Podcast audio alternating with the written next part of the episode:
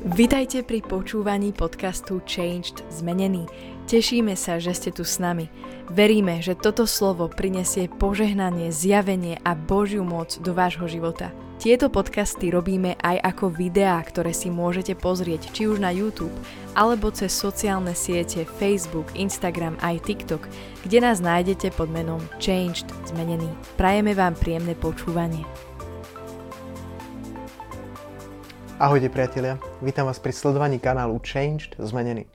Chcem ti povedať a pozbudiť ťa, aby si v tomto živote nebojoval fyzickým spôsobom a aby si nemal zmýšľanie tohoto sveta, ale aby si mal Božie zmýšľanie a aby si bojoval duchovné veci duchovným spôsobom. Vidíme to v Jánovi v 18. kapitole, keď Ježiš zajatý v Gecemanskej záhrade, prídu tam pre neho vojaci a tam vidíme nášho horlivého Petra, ktorý si povedal, ja zachránim Ježiša a toto sa mu nikdy nemôže stať. A ako zajali Ježiša, tam je napísané, že Peter vytiahol meč a ocekol jednému sluhovi ucho. A vidíme, že Peter bol veľmi horlivý, ako často veľa kresťanov, ale niektorí horlia bez toho, aby boli citliví na to, čo, čo, čo Svetý Duch hovorí a kam Svetý Duch vedie. Niekedy si myslíme, že najhorlivejší kresťania sú tí najlepší kresťania. Tí, ktorí najviac skáču, tí, ktorí najvyššie dvíhajú ruky, tí, ktorí najviac kričia, na tí, na ktorých sa zdá, že, že och, tak to, to, to je úžasné, čo ten človek má, to je nenormálne, čo on proste zažíva s Bohom a tak ďalej.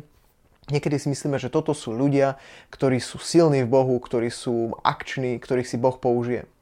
Ale chcem ti povedať, že to, že si horlivý a, a to, že si akčný, neznamená, že si zrelý. A neznamená to to, že dokáže byť vnímavý na Svetého Ducha.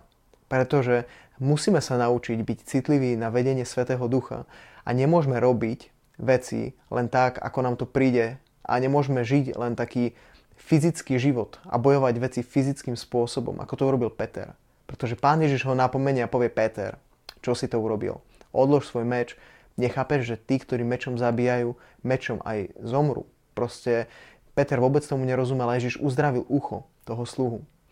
A ja chcem povedať, že toto tu je proste taký princíp, ktorý potrebujeme pochopiť, aby sme vedeli, že reálne, keď žijeme kresťanský život, potrebujeme duchovne bojovať.